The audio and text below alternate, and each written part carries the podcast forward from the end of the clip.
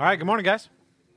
Welcome to Trailhead Church. My name is Steve. I am the lead pastor here, and uh, we are in Acts chapter 2, working our way through the values that drove the early church. We've been looking at the five values that drove the early church and talking about how they shape our experience as a church. So grab your Bibles and flip over to Acts chapter 2.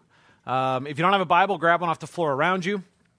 And. Um, uh, in our Bibles, it's going to be page 911. Now, while you're flipping over there, I've got a couple important things that um, I wanted to bring you in the loop on and, and um, get you praying about. First is Monday night, um, we have our meeting with the city to get our final approval for our construction permit. Um, so that's kind of that's kind of good news. Can we get the pictures up there of the building? Um, we've been doing some renovation we've graciously been able to get a demolition permit, and so we've started taking some some, some doing some tear out. Uh, that's the main area. We've been ripping stuff up, which is a lot of fun. Uh, some unexpected surprises, as you can imagine. Some of them, if you've ever watched any of the, the home and garden uh, rehab shows, you know you always find problems you don't expect.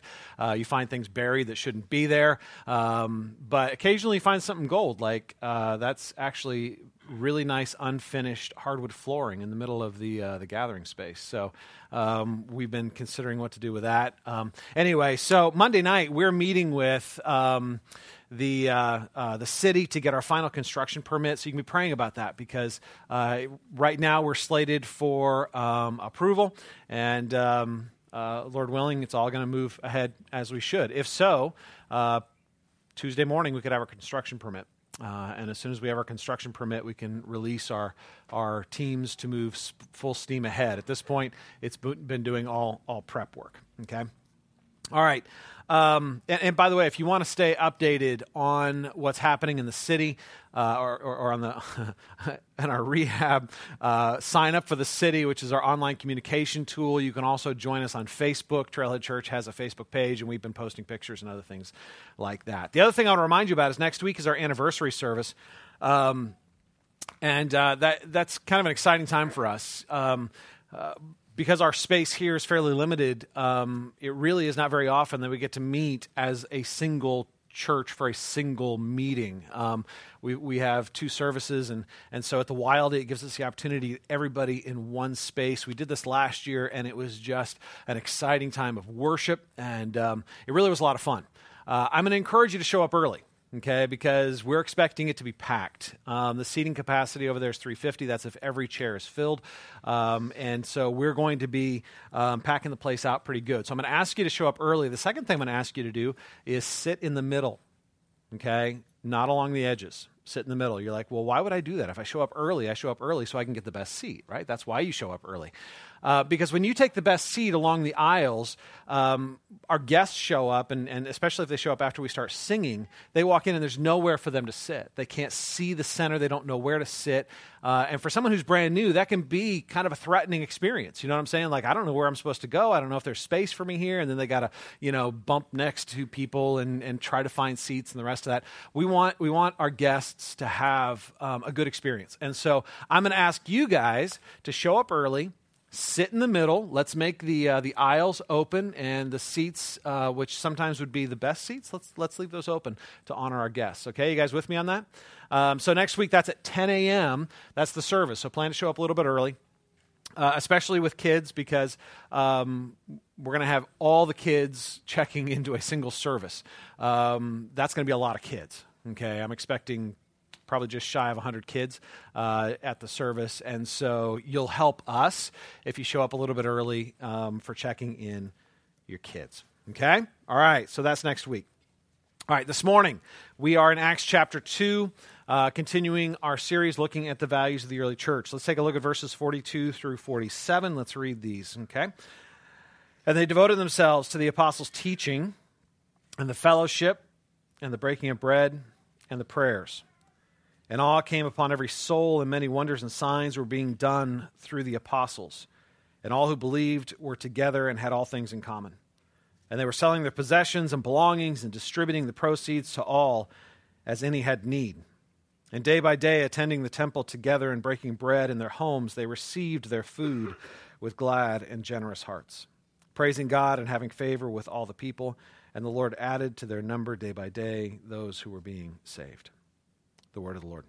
All right, we've taken a look at the five values. We've been looking at the five values that drove the early church. Okay, over the last three weeks, we've taken a look at truth. Um, they were devoted to the apostles' doctrine. They were they were they were looking at how God's word intersected the reality of their lives.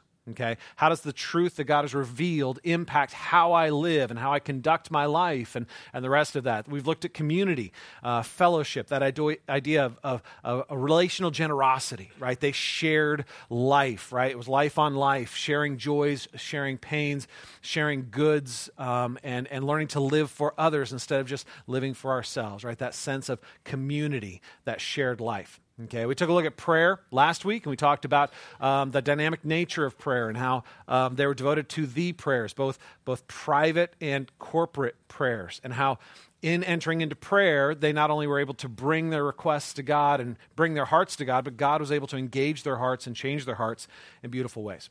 This morning, we're taking a look at this idea of mission. Next week, we'll be looking at worship as we gather at the Wildey, but this week, we're looking at this idea of mission. And uh, mission is not explicitly mentioned anywhere in our passage in Acts 2 um, 42 through 47. Right? It never says they were devoted to the mission of God. It doesn't say that. They were devoted to the, the first four things. But what we see is, as we see a description of, of their activities, of their life, of their passion, what we see is actually them living on mission. Okay? We see the outgrowth of the mission. In fact, we see it very clearly in 46, where they met day by day in the temple. Um, that was not them um, meeting in the temple like we would go to church, right? They were meeting in Solomon's porch, which was a, uh, an, an area of the temple that was given to public discourse.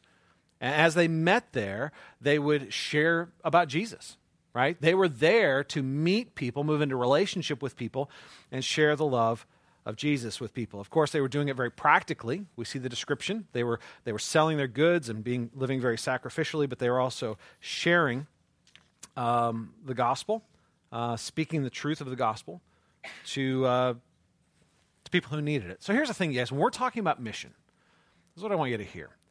When we're talking about mission, we're talking about a lot more um, than just a set of discrete behaviors.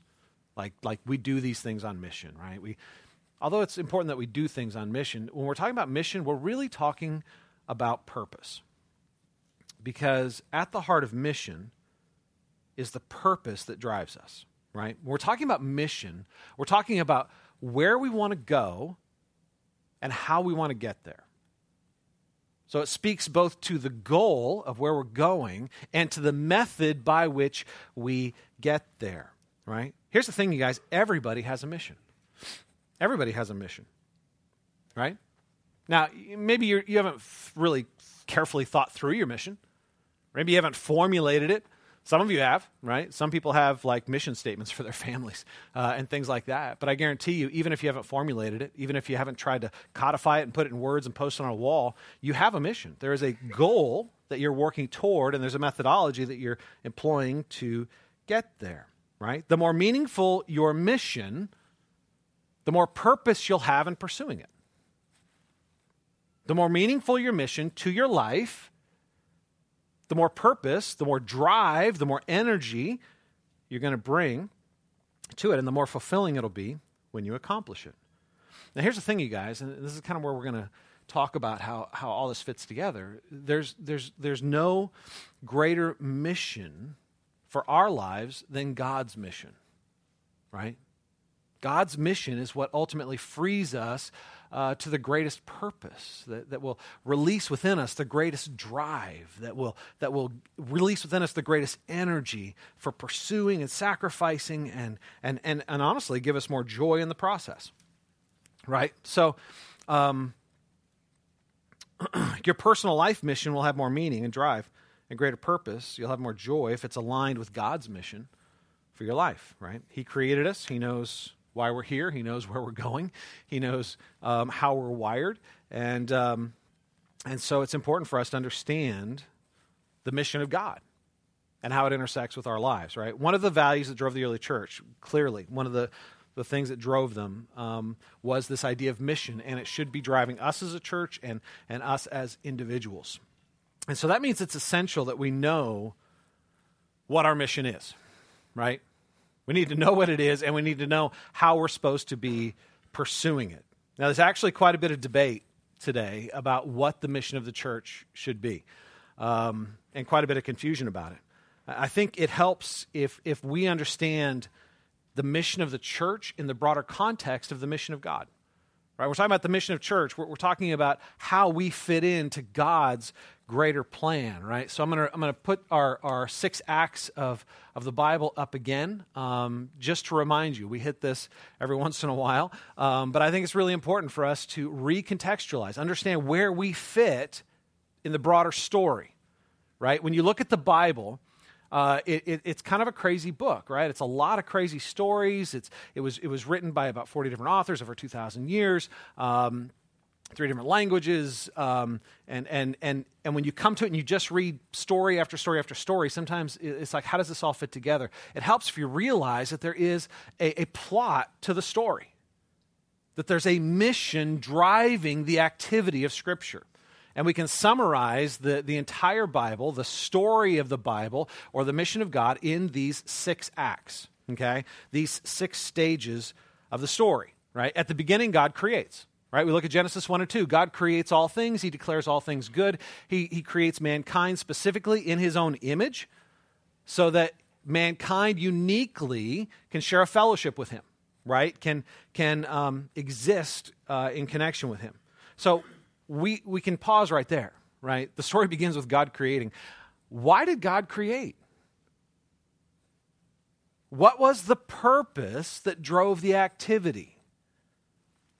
If we can understand that, it'll help us to ultimately understand the broader mission of God. Now, now nowhere in Scripture do, do we find a passage that says this is exactly why God created, right? But we do find hints, and in fact, we find common themes that, that in fact when you're studying it it becomes incredibly clear. Ephesians 1 tells us that we were created specifically to be to the praise of his glory. That, that in a sense we were created uniquely in his image. So we could share his glory as it's poured out on us and praise his glory in return. He created us so that we could see him. And we uniquely made in his image could glorify his glory.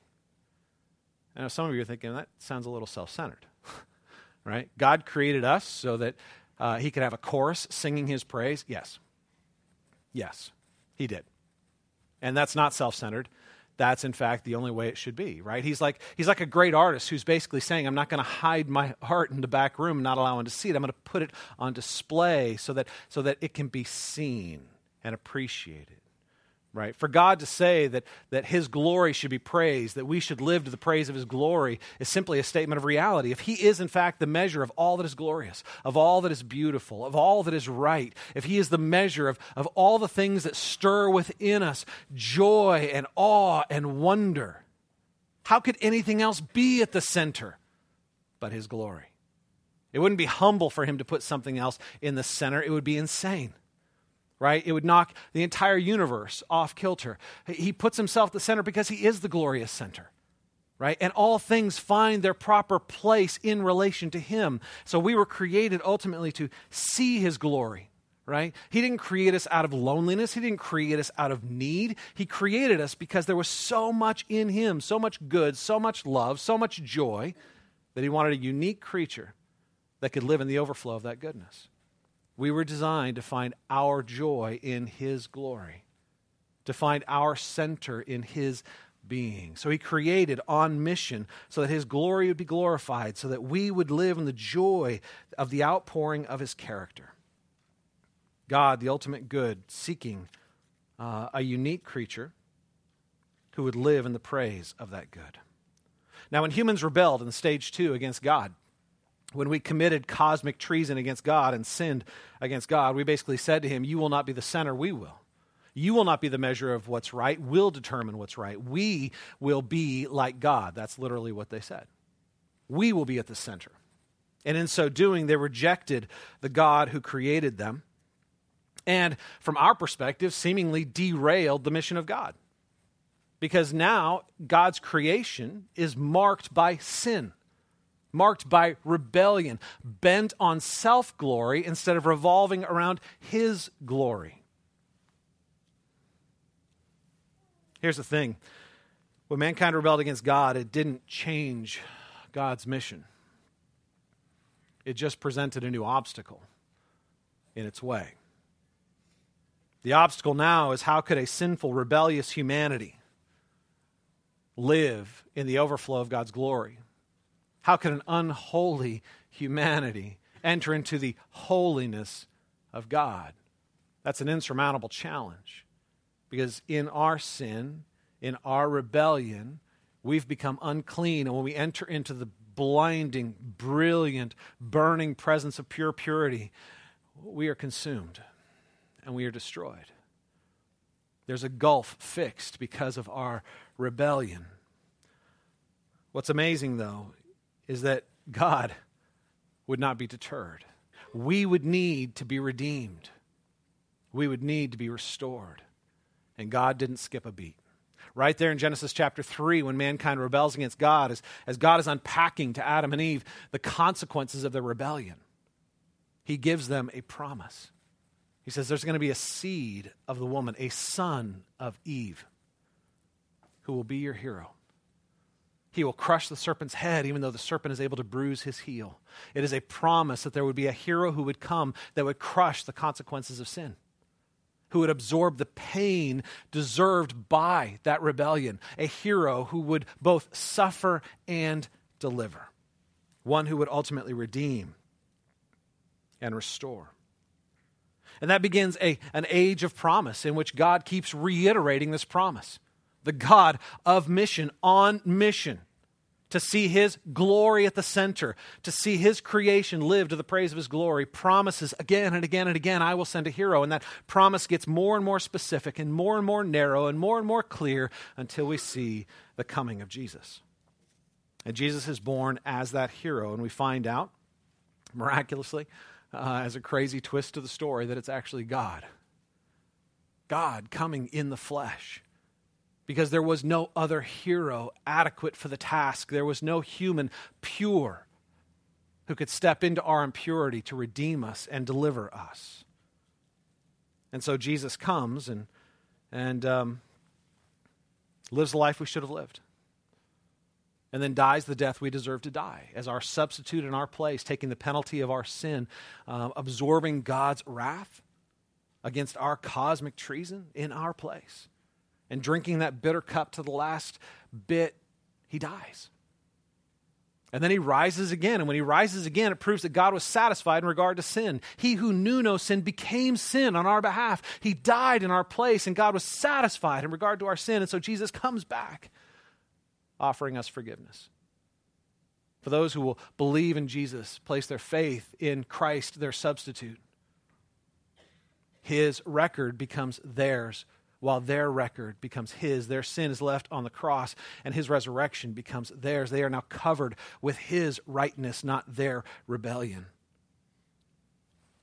And then we get to the end of, of that chapter of the cross, and we see Jesus basically leaving the scene, right? He's resurrected. He doesn't usher in the kingdom immediately. Instead, he takes his little band of followers and, and he says, uh, I'm leaving you here. See ya. I'll be back later. So we have to ask the question why did he leave them? Right? Why did he leave us? Why are we still here? Right? We, God has the ability, as soon as you become a believer, to say, All right, you're done. You're good. Right? And think about what an incredible witnessing tool that would be if every time someone became a believer, they were suddenly snatched off the face of the earth. Right? It would freak everybody out, but there'd be people like, mm-hmm, maybe I need to pay attention. Right? But that's not what he does. We become believers and we stay. Why? It's because we have a unique part of God's mission. All right, Matthew 28, verses 18 through 20. Take a look at these verses. Jesus met with his disciples after his resurrection, before his ascension. And he meets with his disciples and he says, These are your marching orders. We call this passage the Great Commission. Okay? We're going to put the verses up on the screen Matthew 28, 18 through 20. Jesus says this. And Jesus came and said to them, all authority in heaven and on earth has been given to me. Go therefore and make disciples of all nations, baptizing them in the name of the Father and the Son and the Holy Spirit, teaching them to observe all that I have commanded you. And behold, I am with you always to the end of the age. Behold, I am with you always, even to the end of the age. I love that because it's a reminder. Look, man, this is a season, right? This is an age. This is a chapter in the story. I will be with you until the end of the age, at which time I'll come back physically and inaugurate the kingdom. And during this age, here are your marching orders, right? This is your part. This is why I'm leaving you here. I want you to go out and make disciples. Right? He says, go and make disciples. The word, the verb go literally means as you are going. In other words, as you're living your life, believer in Christ, as you're going about your life, as you're making decisions about your life, picking your career, marrying, having children, uh, settling into a community, finding a neighborhood, picking hobbies, as you are going, make disciples. That's your part of the mission. Right? Make disciples as you are going. I did the work of redemption so you could experience grace. And now I'm telling you to share that grace with others. As you are going through life, make disciples. Now, notice that he doesn't say make converts. As you're going through life, make converts, right? Just go out there and see if you can make people make decisions uh, about who I am or, or what you think they need to believe. It says make disciples. And it's an interesting distinction, right? Because disciples are, are people that are actually students, not people who have just made a decision. Right? A disciple is somebody who, who is coming in line with their faith. In other words, they believe and they're learning what it means to continue believing. They believe and they're learning what it means to walk in that belief. They're learning what that, how that faith impacts every area of their life. And so it's a progressive exploration and discovery and ongoing learning how to submit to the faith that has freed them. A disciple is not ever a finished product, they are a product in process. Be a disciple, somebody who's discovering what it means to walk in your faith. And, it's going to change you as you do it, right? Make disciples. So introduce them to the beauty of the gospel and then walk with them into a deeper experience of the gospel.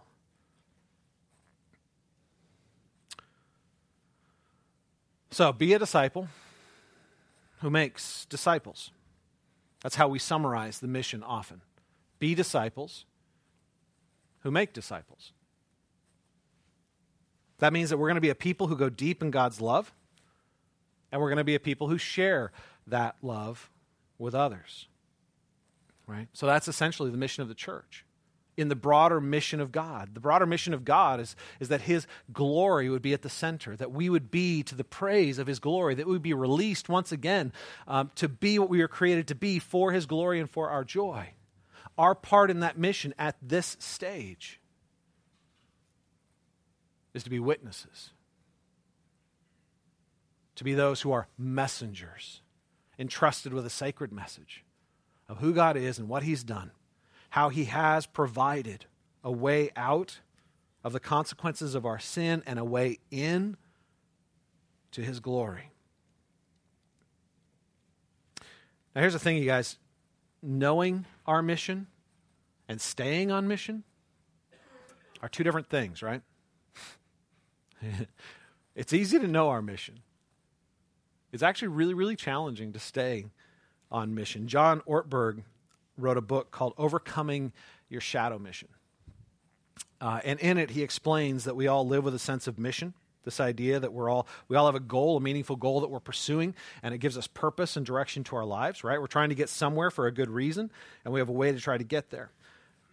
But in pursuing our mission, we are we are inclined to put second things first. Right? He puts it this way. Let's put the quote up on the screen. He says this: A shadow mission is an authentic mission that has been derailed, often in imperceptible ways. Part of what makes the shadow mission so tempting is that it's usually so closely related to our gifts and passions. It's not 180 degrees off track, it's just 10 degrees off track. Now, you get what he's saying there? A shadow mission is something that is highly aligned with the true mission of our lives. And in the beginning, it honestly seems so closely aligned that it's almost identical. Right? 180 degrees is obvious right off the bat, right? You're going in two opposite directions immediately. But if you're only 10 degrees off, it can take a long period of time before the separation becomes obvious. And in fact, it happens so imperceptibly that often we don't even notice until we're so radically off track, we're not even sure we can get back. Right? It's so subtle. And it's in that subtlety that it is so incredibly dangerous. Let me put it this way in terms of your own personal mission, right? You may be pursuing freedom. That may be something that is, that is highly valued to you, right? You want to have a certain level of freedom for whatever reason. Maybe you didn't have a lot of freedom as a kid, or, or, or, or maybe you did and you want to emulate that. But you've decided the path to freedom for you, so you have a goal, and the methodology is, is to have enough money, right? To have financial freedom is what's going to equip me to be free to pursue what I want to pursue, to experience what I want to experience, right? And so you start pursuing financial freedom. So you pick a specific career. It's going to ultimately lead you into financial freedom, but that career starts eating up all your time. All your spare time is consumed by this career. And in fact, there's so much stress connected with it that it starts robbing what little free time you have left of, of all of its joy. And you just keep thinking, well, when I get to the next promotion, when I get to the next stage of my career, when I get to the next, then and by the time you realize that in your pursuit of freedom, you have actually become enslaved to the very thing you didn't want to have, like you, you got your shadow mission, you got a lot of money, but you missed the genuine goal freedom. You never attained that, and by the time you realize it, you've actually lost everything connected to it. You get the money, but you miss the freedom. That's the danger of a shadow mission. You win the wrong game, right? You, you, you accomplish it. But when you get there, you look at the accomplishment, it's the wrong mountain. you got the wrong thing. It's a shadow mission. It's like the real thing, it's related to it, but it actually takes you off course. So, in our personal lives, there are shadow missions. It can happen in churches too. Okay? Because we are talking about the values of the church, right? Um, and there are shadow missions to the church that, that um, it happens anytime we take a secondary thing and make it the primary thing, right? We, we, we can get off track as a church, right? And so it's important for us to, to realize there are shadow missions. In fact, there are some very common shadow missions that, that we as a church leadership, and in fact as a church body, need to be aware of and paying attention to, right? I'll highlight a few of them, right? One of the shadow missions that is really uh, alluring and tempting today especially for pastors more than, than, than anybody else, especially uh, driven, uh, accomplishment oriented pastors, is very simply get bigger. That's a shadow mission, right? Get bigger. And what they'll tell you is, man, healthy things grow. Is that true? Yeah. Healthy things do grow, right? You look at the early church, did they grow? Absolutely. Acts chapter 2, this passage we're reading about, they just had 3,000 people become believers in a single day. Every day, there are more and more people added to the point where, where the church in Jerusalem became a body of over 10,000 people. That's a mega church by anybody's standards. Okay? That is a big church. And, and so healthy things grow. And, but what happens is when you make getting bigger your real goal, you start doing whatever you need to do to grow. And you forget that unhealthy things grow too. There are plenty of unhealthy things that just get bigger when we don't want them to. Growth is not in and of itself a sign of health. And so, what ends up happening is if growth is your goal, you stay away from things. You subtly start staying away from things that hinder growth, right? Here's the thing the gospel is universally inviting, it's the most beautiful message ever delivered to mankind. I mean, is there a better message than the God of the universe, the God of holiness, loves you? Sent his son to die for you and rise again so that you could receive grace. That's a beautiful message. But there's another part of the gospel. The gospel is universally inviting, but the gospel is also universally offensive. In every culture, in every time, to every people group, there are pieces of the gospel that are wonderful and inviting and warm, and there are pieces that are challenging and alienating and hard. You know why? Because we're sinners. And the gospel comes in and challenges our self centered, sinful hearts in ways that are hard and challenging and difficult. And so it is universally inviting and universally offensive. What ends up happening is if your goal is to get bigger, you focus on the invitation and you ignore the offense. You stop challenging people with the offensive parts of the gospel, which means you actually hinder their growth and you handicap their spiritual walks. You undercut the mission by making um, converts instead of disciples. And you'll avoid the offense of the gospel, and as a result, undercut the effectiveness of the gospel. It's a shadow mission, right? Healthy things do grow, but growing is not a sign of health. Another shadow mission is stay pure, right? When staying pure becomes the mission of the church, we start defining um, spiritual maturity as self control or some other form of staying pure, right? Each church has its own way of doing this. But typically, what ends up happening is, is churches who, who have engaged the shadow mission of staying pure, they, they tend to pull away from culture instead of engaging culture. They attack culture instead of understanding culture. Uh, they start to feel, a lot of times, um, like a bunker right? That, that little safe haven place of, of, of um, we're pulled away, we're here, we're safe, everything out there is dangerous, we're the small, faithful band. Um, and when they think about mission, it's usually plural, like missions, um, and it's something that's done out there, right? And, and a lot of times they've got a little picture up in, in the church. It's a, a, map of the United States or a map of the world, and there's a little pin right on their church with threads of yarn going out to these other places in the world. And those are places where they send money, and, and, and they've, they're basically saying those are the people out on mission, right?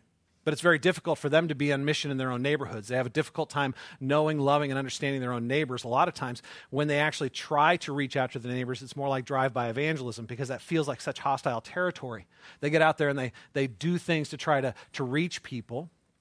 But it's like these little forays, uh, stepping out um, and then pulling back Instead of moving into relationship with people, knowing their neighbors, loving their neighbors where they are, as difficult and as different and as diverse as that neighborhood is, that becomes threatening to them. So they go out and they pull back. And what ends up happening is when staying pure is your, uh, your, your shadow mission, often you abdicate true mission. You hunker down and you just wait for Jesus to come back. Right? It's like Jesus will take care of it when he finally gets here. Our job is just to stay pure. We're going to stay here in our little bunker and we're just going to wait. You undercut mission right? Sometimes the shadow mission is to fix the world. Right? The gospel um, empowers us to be representatives of the kingdom of God here and now. We are to be salt and light. That's the, those are the metaphors used of Scripture. Salt to preserve what is decaying, light to bring light into what is dark. And that means that we are to have a presence in the public sphere. It does mean that we are to have an impact on this world. Right? God's kingdom is not yet fully realized, but God's kingdom is present in his people. And as we move forward in the love of Christ and in the name of Christ, we are representatives of that kingdom, and we are to work um, to ultimately see um, God's kingdom valued and the values of God's kingdom advanced because that's good. Good for people and it glorifies God, right? The problem, though, is when we make that our primary mission, we end up focusing on things like political activism, getting the right person voted into office or more often, making sure the wrong person isn't, right? It's not that we necessarily are so passionate about our candidate, it's usually that we're so passionate against the person we hate, right? Terrified of what would happen if they actually get elected. That, that, that becomes our primary activity, right? Social engagement for some people, right? So many different ways to become socially engaged. Issues of poverty, right? That becomes the driving force is, is, is working for justice in areas of poverty and working for justice for people that are disenfranchised and don't have a voice for themselves. Right? Moral platforms and it could be any number of different moral platforms. Something like a, a, adoption, right? Adoption is a, is, a, is a wonderful thing where we get to model, in many ways, the gospel. We take somebody who, who doesn't have a family and adopt them into the family. Somebody who, who doesn't have a home and we give them a home. Somebody who isn't loved unconditionally and we bring them into a circle of unconditional love, right? It's a beautiful thing. But here's the thing when those things become primary, the advancement of the gospel becomes secondary. It's a shadow mission. And you know you're off track with these things if your primary motivation in engaging whatever it is social change, political agenda, Moral platform, if your primary agenda and tools are fear and guilt, you're off track. Those are the tools of propaganda, not of the kingdom. Right? If you're driven by fear and you use fear to get people to comply with what you want, if you're driven by guilt and use guilt on others to get them to do what you want, those are not the motivations of the kingdom. Those are the motivations of a shadow mission, undercutting the true mission of the church. God will fix the world, hmm. but our mission is not to fix the world, right? Our mission is to be messengers and ambassadors of the grace of God presence of, of the kingdom of God in a lost and dying world. We're, we're to be salt and light, but our primary motivation is not fear. And our primary tool of getting people to work with us is not guilt. We are to be people above and all defined by our joy and our love, our experience of grace and our expression of mercy.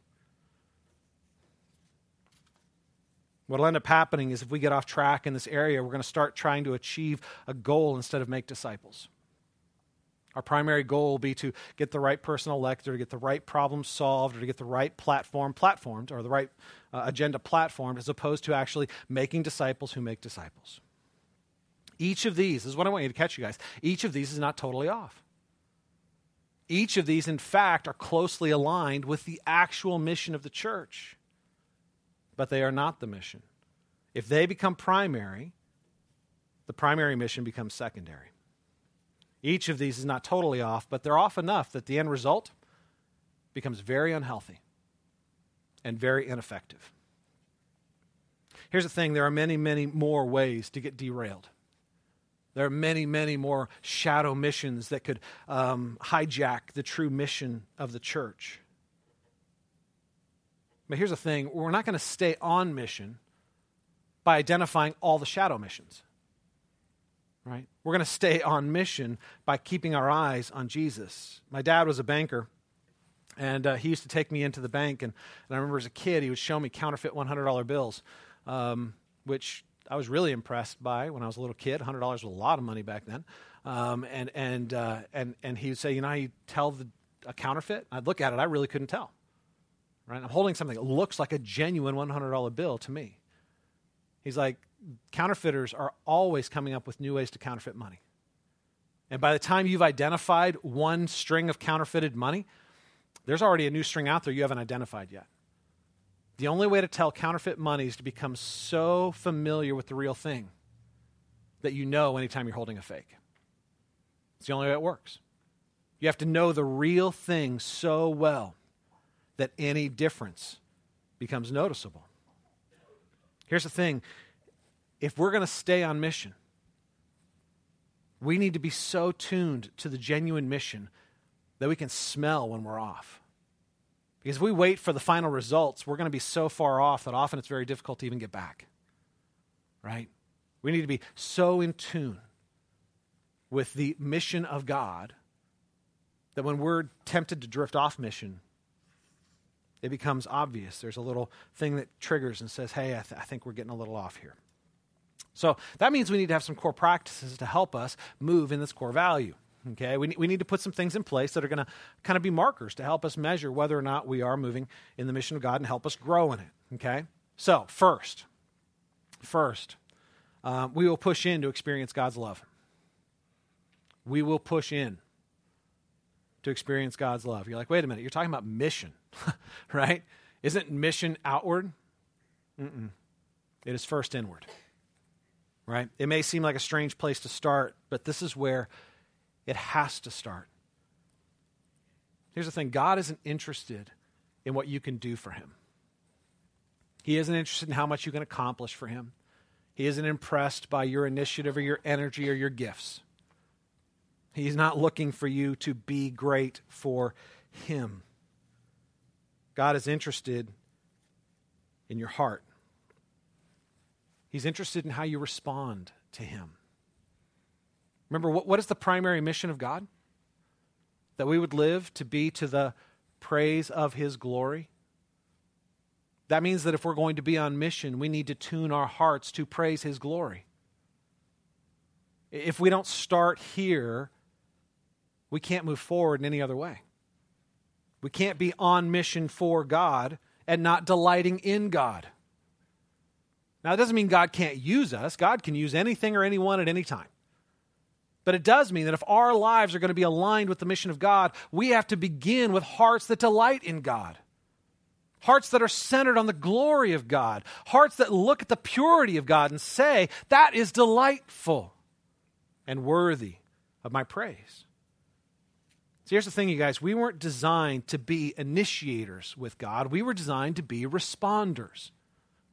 God isn't looking for us to do great things for us. He does great things for us. And as we look at the great things He's done, we respond in gratitude. And we respond in love.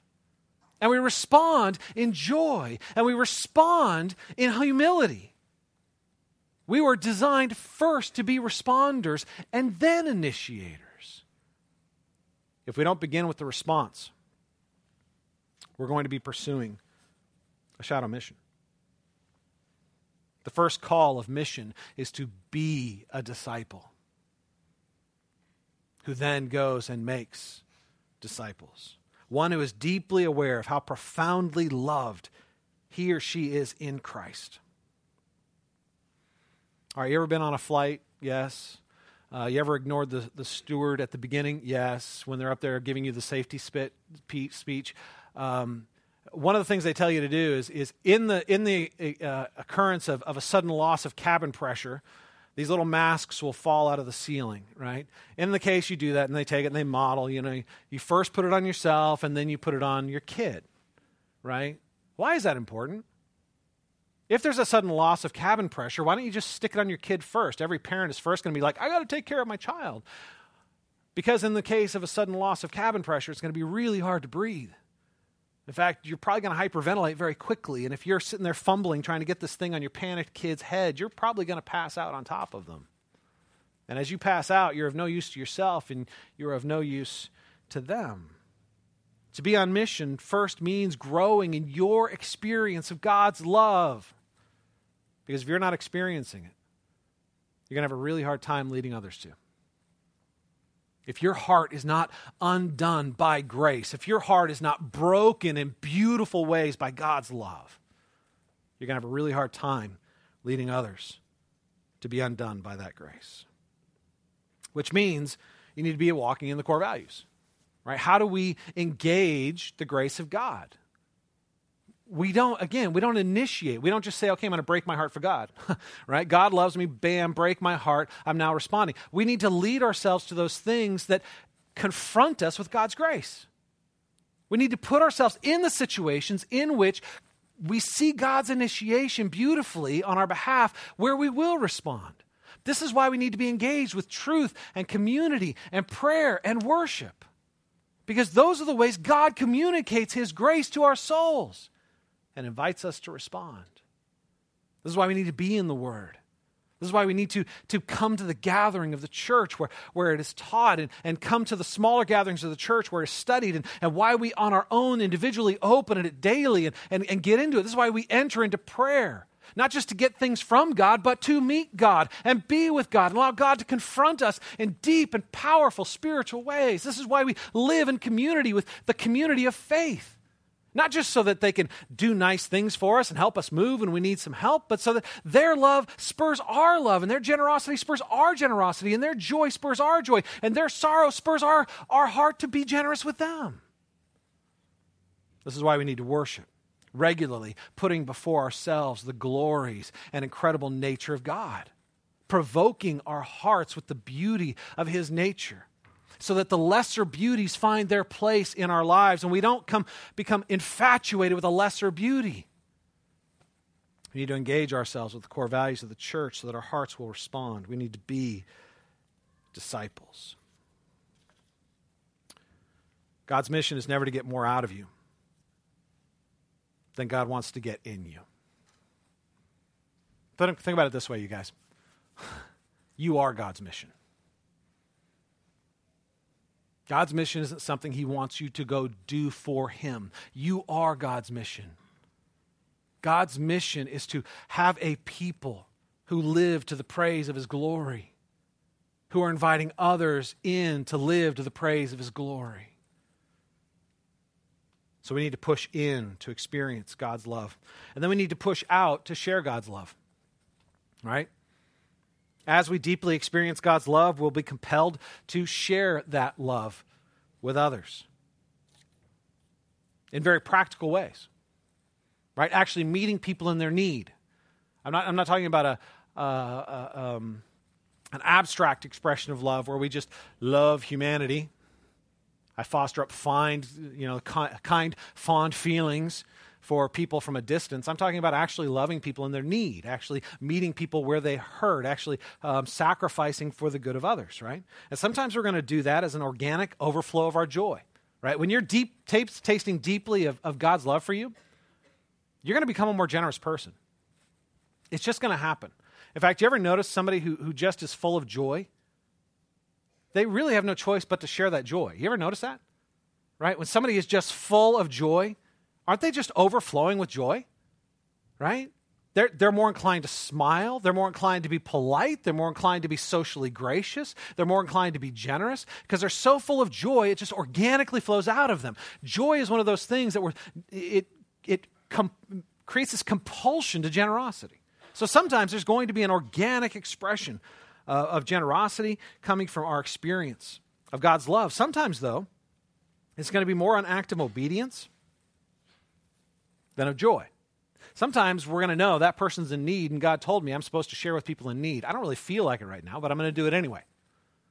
One, because it glorifies the God who told me I should, and two, it's an act of spiritual warfare against my, spirit, my, my selfish heart right? I, am so inclined to, to build my own kingdom, protect my own borders, live for my own glory, build my own comfort. When I sacrifice for the good of others, even when I don't feel like it, it's an act of spiritual warfare. It's a step of faith where I'm saying, God, I know you are more delightful than, than the thing I'm giving up.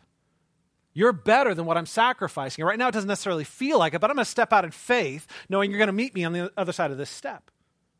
That when I serve this person or sacrifice for this person or give for this person, when I, when I meet them in their need, even though I don't feel like it right now, I know you're going to meet me on the other side and you're going to reawaken in me a deep experience of your joy. So we love people in practical ways, and that's an essential part of God's mission, right? God loved us in practical ways, didn't he? Right? He didn't just love us from a distance, say, I have fond feelings for you. Good luck. Right? No, he, he entered into our mess. He became one of us. He bore our burden. He paid our debt. He suffered in our place. Right? We find this phrase so often in Scripture God loved, so he gave. For God so loved the world that he gave. God's love prompts him to give. Our experience of love leads us to an experience of generosity. We need to recognize that that is, in fact, an essential part of the mission that's been entrusted to us to grow in giving in real and practical ways. And this means with people that are like us, and people that are not like us, people that think like us, and people that don't think like us. It means being generous in the social circles, right? Giving grace to people on Facebook, right? Facebook has become like the new roadway, right? We talk about road rage right? People get all angry in their car because they feel disconnected and isolated from the true humanity of the people on the road with them. How dare you share the road with me? How dare you need to merge in front of me? Don't you know I'm in a hurry? We become incredibly self centered and self focused on the highway. I think a lot of us do the same thing on Facebook. We forget the humanity of the people with which we are interacting. The humanity of the people that think differently than us, that are maybe posting things that provoke us, ideas that we find threatening, that trigger fears in our heart or resentment that we strongly disagree with. We need to realize in those moments that the mission of God calls us to an expression of grace. Doesn't mean we don't speak truth. Don't hear that, right? Doesn't mean that we don't enter into real, honest dialogue, but it does mean that we do it with the purpose of glorifying God and honoring the Imago Dei, the image of God in the person we're discussing it with, whether they're a believer or not whether they're, they're a Muslim or not, whether they're like us or not, or in, in a circle of our approval. We're moved to be generous, to act in love. We should, of all people, be a source of grace, not of conflict. a source that recenters people. Remember, a shadow mission is winning an argument, the true mission is to make disciples. And so we need to be people that are um, giving generously and working to help our neighbor and to bless them, right? I hear all the time about people in our church that are doing things I didn't even know were happening, and I love it. Like we have a community group that'll be organizing a food drive over here, and another group that's going down to Rebirth in East St. Louis, helping rebuild houses in East St. Louis. Things I didn't know about, but they're things that are just organically being organized and happening. I absolutely love that stuff. There's other stuff that we do organize, like, like our Affordable Christmas and other events like that, where we're actively pulling everybody together in very practical ways. But here's what we need to recognize serving in that way is an essential part of the mission that's been entrusted to us. So we will um, push out and serve, and in addition to that, um, we will we will speak up so others can hear. We will not simply serve people. We will not simply show people the love of Christ in our actions. We will tell people of the love of Christ. We are ambassadors, which means we've been entrusted a message. And that message is about a God who loved them enough to send their son, send his son to die for them and rise again for them.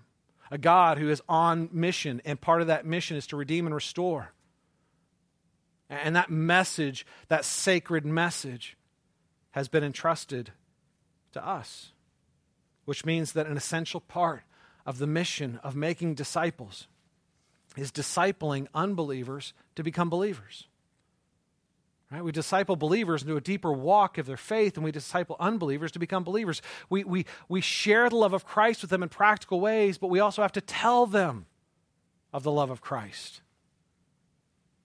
The mission of the church is to be a witness to the person and the work of Jesus, and that requires us not only to love them in our deeds, but to love them in our words. It means we need to tell them of God's love for them the price that God paid for them to be redeemed and restored.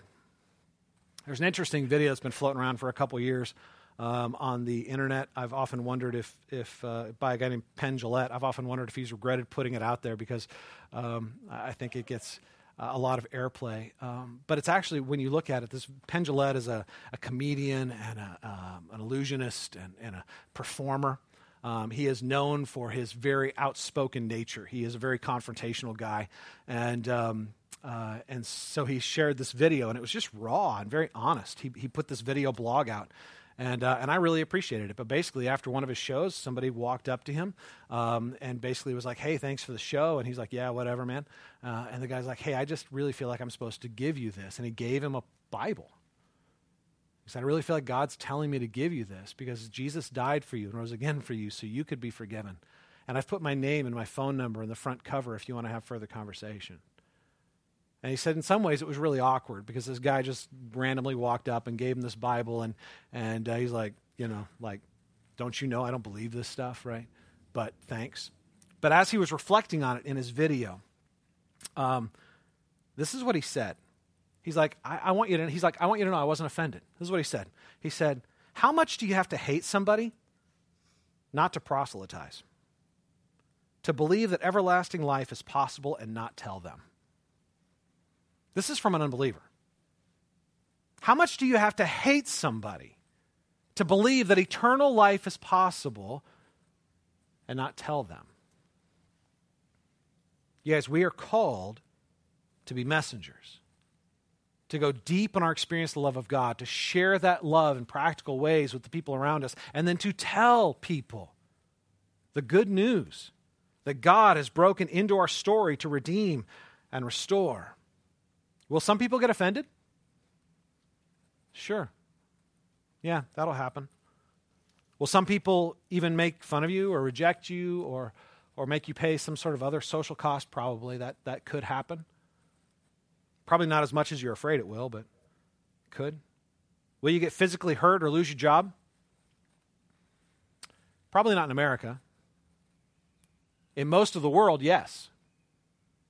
In most of the world, when, when you share your faith, you're actually risking your life. Middle East and, and, and the Far East and, and places, honestly, right now where the church is exploding, right? Unlike here. There's an incredible price to be paid for verbally sharing your faith. So, yeah, those things can happen. But here's the thing the mission of God reminds us that this age is not all there is. Right? It didn't just Jesus say that? I'll be with you until the what? The end of the age. Right? This is a season. This is a stage. This is a chapter in the greater story. When we get on the mission of God, it reminds us this isn't all there is. This life isn't the grand goal, whether, whether I can have a happy, uh, carefree, um, hassle free, low maintenance life. That, that is not the goal of this time. I was left here with a purpose, I was left here with a mission. As I am going, the mission of God infuses everything I do with a greater eternal meaning. And if I lose sight of that, I am living a shadow mission for my life. I will accomplish many, many things during my life, and at the end of the day, I'll look back and say, Holy cow, some of those, many of those were the wrong thing. I can't think of anything more tragic than actually finishing the line, saying, I won, and looking back and realize you were running the wrong race. Yes, there will be suffering. Yes, there will be cost. But that cost is part of what God's going to use to actually work His love more deeply in you. Sometimes we only grow through resistance. And if we shy away from the resistance, we stunt our growth. If you've been struggling, if you have been paying a price, or maybe even being afraid of paying the price, I'm just going to tell you don't be discouraged. And don't run away. Allow God's grace to come in and reignite your joy. God's not disappointed in you, He wants more for you. He loves you. He died to make you new. So celebrate that grace. And in the renewal of that joy, share that joy. Practically with others, verbally with others. But let's be disciples who make disciples. All right. I'm going to create some space. We're going to pray, and I'm going to have a little bit of time. Just let God speak to your heart. Um, and um, We're going to share communion in a moment. Um, I want to remind you there's a worship response card in your bulletin. If you're new, if you're a guest, we would love to hear from you. We'd love to know how you got here. If you have a prayer request, we'd love for you to write it down. Drop it in one of the boxes up front or by the door. Um, we'll be praying with you and for you. Okay? But let us know you were here. So let me pray for us. We'll go on time of response.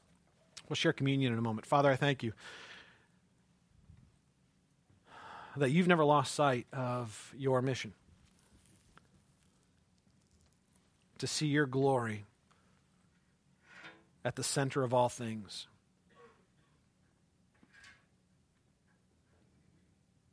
And to see us live to the praise of that glory.